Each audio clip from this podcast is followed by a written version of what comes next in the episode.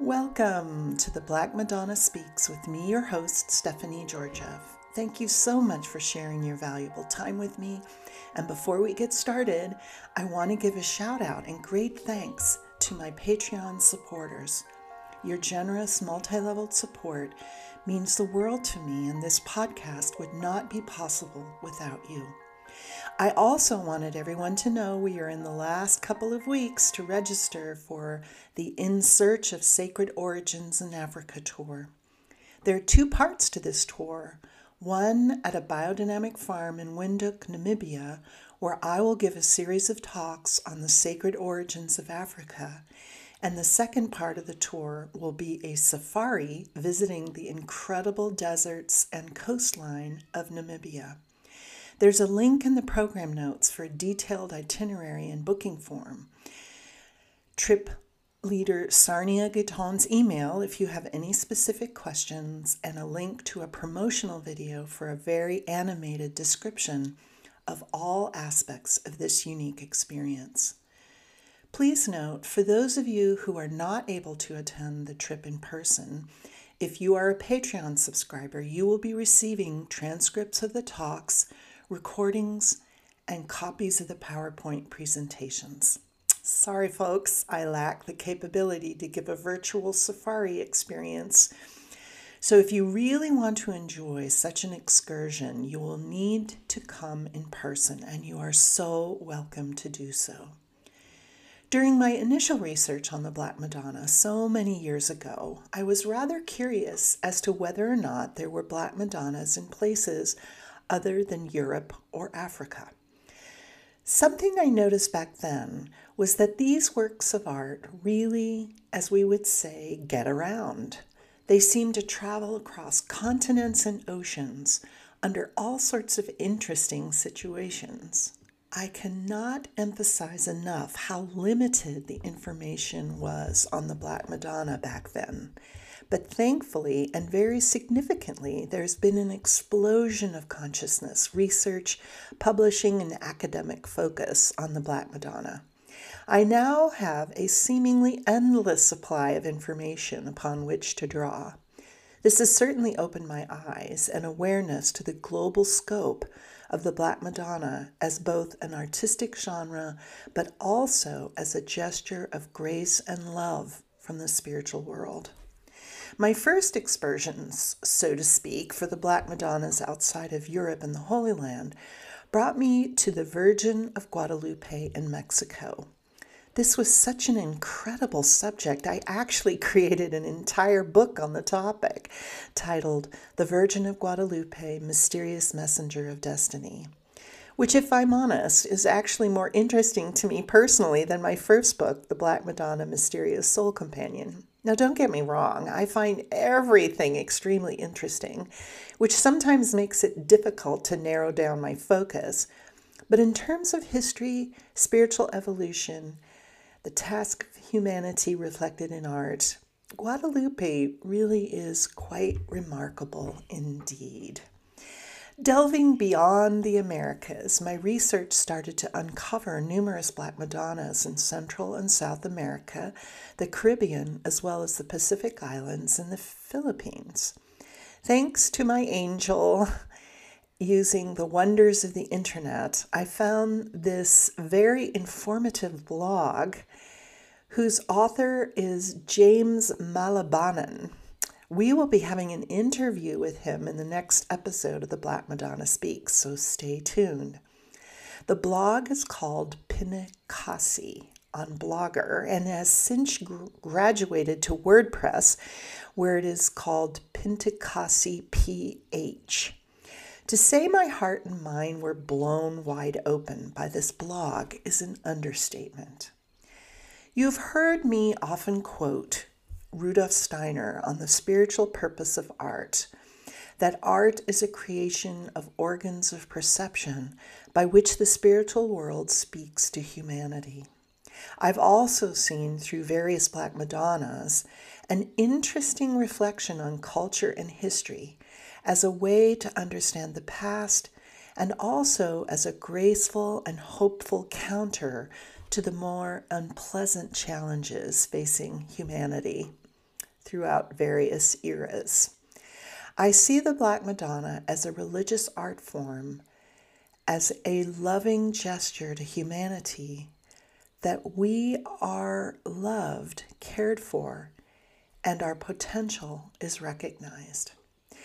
This episode of the Black Madonna Speaks features a very lovely Black Madonna from the Philippines called Our Lady of Caysasay.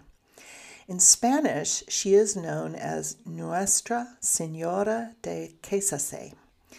I was alerted to her presence mainly through Pintakasi, the blog, and then found quite a bit of information through various sources. But I must note the Pintakasi is the most complete source on all things Caysasay and other beloved symbols of Christian faith in the Philippines.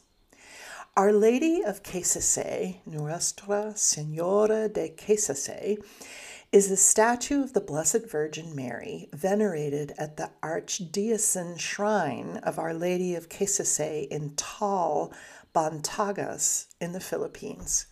The image, which depicts the Immaculate Conception, is believed to be one of the oldest in the country, having been found in 1603 by a man fishing in the Pansapit River. The wooden image, measuring about 272 millimeters or 10.7 inches tall, shows the Virgin as tilting slightly forward, her hands clasped across her breast below her right shoulder. One eye is slightly bigger than the other. It was found wearing a simple red tunic gathered above her waist that billowed into huge folds around the ankles and clad in a green shawl. The history of Our Lady is interesting and in some ways unique, and others it follows many other Black Madonnas of the region. In the year 1603, in Caysasay, which is a small barrio of the Taal Lake region of the Philippines, a fisherman called Juan Manancad went out fishing. Juan threw his net into the nearby Pansapit River. When he drew in his net, the image that he found there was quite soggy, to say the least, but she still cast a numinous glow, causing Manancad to kneel and pray before the statue. He then brought it home for safekeeping. As one can imagine, news of the image began to spread until it reached the parish priest, Fray Juan Bautista Montoya, and, the, and he was also the vicar that represented the reigning king of Spain. They went to Manancad's house to verify the story, and upon seeing the image, knelt down and venerated it. The precise origin of the image and how it got to the river is unknown. One theory was that the image was cast into the sea off Batangas by the Spanish to pacify the waters during an expedition, and then it somehow floated upriver. Other opinions held that perhaps someone exploring the river had inadvertently dropped it, or that it came from China and belonged to the Chinese community who dropped it during an escape from ethnic cleansing in the region. During the age of exploration and Spanish imperialism, there was quite the connection between Spain, the Philippines, and China. Again, I refer my listeners to that so, so must read book, 1493 Uncovering the New World Columbus Created by Charles Mann for a very detailed account of this relationship between these nations. The Philippines was essentially a staging point for trade between China and Spain, with ports in North and South America as the midway. As a result, there was a large Chinese community in the Philippines, which, as one can imagine, did not always have a peaceful coexistence with the natives or the Spanish. In any case, the Chinese brought their customs and rituals with them, as did the Spanish, and Our Lady of Caysasay is an interesting melding of cultures, building bridges between disparate demo- graphics. Ma Cho or Ma Tzu is a Chinese deity who was originally human and was born in 960 AD during the Sung dynasty. She's known as the Chinese goddess of the sea and is considered to be a special protector or patron saint of fishermen, sailors, and seafarers. During her lifetime, it is said that Ma Cho had supernatural powers and performed miracles, subduing evil spirits and averting disasters at sea. One theory on the origin of the image found by Manakad was that she was thrown into the sea to calm a storm. And this is why China is thought to be the origin of Our Lady. There were numerous Marian apparitions documented by Spanish colonial church leaders after the discovery of Our Lady of Caysasay, and they are considered to be the first in the country. Devotees today continue to attribute miracles to the Virgin. The report and documentation of the apparitions of 1611 through 1619 and 1639 are unique in Philippine church annuals, as they are believed to be the first Marian apparitions in the Philippines. In those days, the country was under the autonomous Mexican vicariate, Father Casimiro Diaz, who reported the confirmation of the apparitions and miracles. One of the apparitions is of note, mainly because it tells of how Our Lady received her name. Two girls named Maria Bagohin and Maria Talain were gathering firewood and saw the image reflected in the waters of a spring near where Juan Manakad had originally found Our Lady. They looked up and saw the image of the Lady of Caysasay on top of a small sampaguita or jasmine bush. It is of note that jasmine, sampaguita, is the official flower of the Philippines. Our Lady had two lit candles on each side and was guarded by several Caysasay birds which are better known as silvery kingfishers. These birds are quite prolific in the region, so much so that it was called caysasay by the Spaniards. Apparently, caysasay is the word for silvery kingfisher. The two girls reported what they saw to the parish priest, who concluded that it was the Virgin's wish to stay in Caysasay. In the years preceding this miracle, the image had been in the care of Dona Maria Espiritu. She was the widow of the town's judge and had ordered many embellishments as well as a special small wooden shrine with glass windows to house the Madonna, which she kept in her home. Much to Mrs. Espiritu's surprise, Every evening she would notice the Madonna was missing, only to be found in the shrine each morning.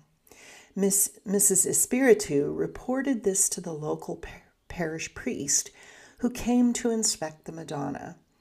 He noticed that the image was missing from the small shrine, and upon this discovery, the glass doors of the small shrine opened up with the image before them both. The priest decided decided to gather several people to keep vigil next to the shrine throughout the night. These volunteers noted that the image opened up the doors of the shrine and floated out of the house. They also, the next morning, noted that the Madonna had returned inside the shrine. One can imagine the astonishment of this experience, so the volunteers reported back to the priest what they had witnessed he instructed them to follow the image with lit candles the next night to see where Our Lady was going. As you all can probably guess by now, she led them to the spot where Juan Manakad had originally found her. Not being familiar with Black Madonnas and how often they disappear to places where they are discovered and where they want churches to be built for them, the priest took the image to the Basilica of St. Martin de Tours for safekeeping. In spite of the new location, the image continued to leave the church every evening until one day it disappeared and was nowhere to be found. Several years later, the girls had the apparition, and by this time, it was decided that the Madonna wished to be at Caysasay, and the rest, they say, is history. Apparently, she appeared and has been with us ever since that time. There are numerous apparition stories associated with Our Lady of Caysasay. And one of the more poignant ones involved the natives in the year 1611. For this apparition, which the natives saw several times, Our Lady appeared mainly at night at a river where the women gathered water. The native women saw a very great light coming from a small opening in a large rock. As they got nearer, they could hear sweet and harmonious music. As the women approached closer, some saw a beautiful hand and arm jutting out of the opening in the rock. It held a lighted torch, which moved up and down, though it remained in its place in the opening. They watched this light for a long time while listening to the music. Some witnesses only saw a ray of light, while others saw a great light above the rock and another saw a great flame. As one can imagine, this was truly a unique experience for the natives in 1611, and the news spread like wildfire about the situation. Many people, men, women, and children, decided to see for themselves, and they were not disappointed. These people saw a vision of the Virgin Mary, not much bigger than a human hand, dressed in white with a crown on her head, and in her arms was the infant Jesus, who also wore a crown. More than 30 people declared they saw visions of the lady at Caysasay.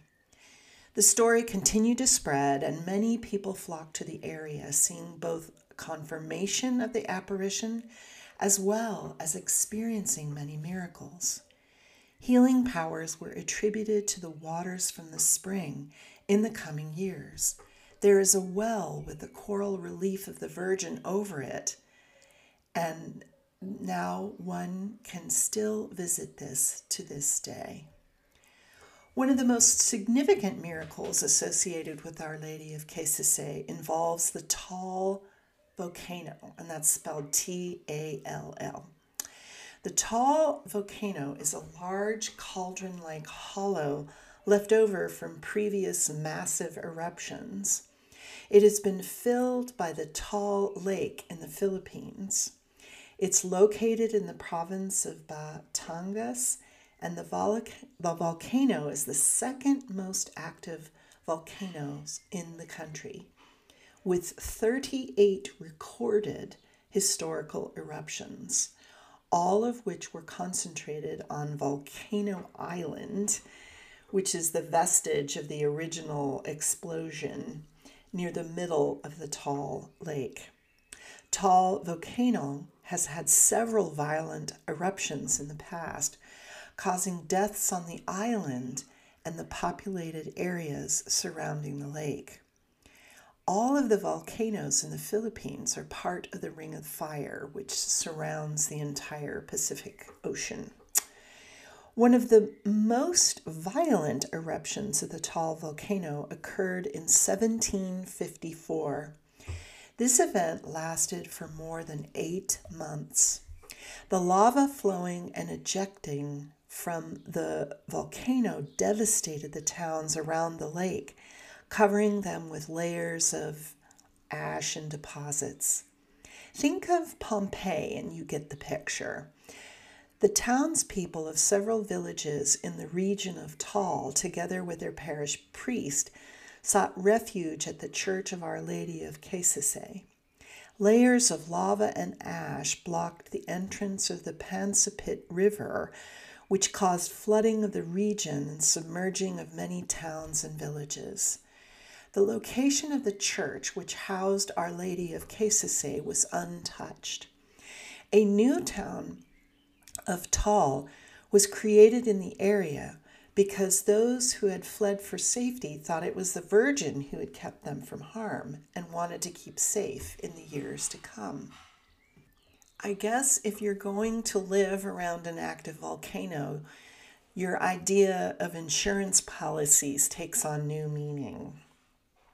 On December 8, 1954, 200 years after the Great Taal eruption, the image of Our Lady of Caysasay was canonically crowned at the Basilica of San Martin de Tours in Taal, Batangas, by the Spanish Cardinal Fernando Quiroga, representing Pope Pius XII. Our Lady of Caysasay is quite popular, so much so that several towns and parishes wish to have her in their midst. And you can understand living around an active volcano why they would like this to happen. There was quite a kerfuffle involving the churches, town councils, cardinal and pope of the day making various decrees and such as to where the image should be housed and whether or not she should travel between locations. A compromise was reached, and the practice of shuttling the image between two traditional sites was instituted. Presently, the image stays at the Labbach Sanctuary from Thursday through Saturday, and the Basilica of St. Martin de Tours from Sunday to Wednesday. I find it so fascinating that most of the Madonnas in the Philippines travel quite a bit between various churches and shrines and also for yearly festivals. There is a shrine for Our Lady of Caysasay, which is constructed out of decorative coral. It was built in 1639 by Father Alonso Rodriguez to replace a temporary structure built in 1611. For me, there are so many threads in this story that ring similar to many Black Madonnas across the globe the association with water, rocks, the appearance to natives, and protection from natural disasters. I'm also touched by the connection with the Chinese culture. As I mentioned before, the location of the Philippines was a staging point for trade between Spain, the Americas, and China. The Chinese community was not always treated well, and numerous tragedies have occurred throughout the years. There were several uprisings and massacres in this community. So the Virgin has appeared to help heal those wounds and create a bridge between communities. As you, as you have heard me say earlier in the podcast, there seems to be a connection between Ma Cho, the Chinese goddess and saint of the oceans, and Our Lady of Caysasay. A wonderful event happens every year to commemorate this endeavor. Devotees gather the last week of every September for a pilgrimage wherein the image of Ma Cho goes from her shrine to Taal Batangas and a special Mass is celebrated in the shrine of Our Lady of Caysasay. The image of Ma Cho then returns the following day to her shrine in La Union. I'm sure I'm not alone in hoping that peace, harmony, and collaboration can happen between different communities throughout the world. For me, it is heartening that this Black Madonna of the Philippines can be an inspiration for so many in our fractured world. There are numerous incredible stories associated with this Black Madonna, as well as with faith and traditions in the Philippines. I hope to visit someday and witness the numerous pilgrimages and festivals for myself. Thanks again to my listeners for sharing your time with me. Another thanks to my Patreon supporters and make sure to tune in next time when we will hear from James Malabanan, whose blog Pintakasi is a wonderful resource for all things pious in the Philippines. This is Stephanie Georgieff. Until next time, blessings on your journey.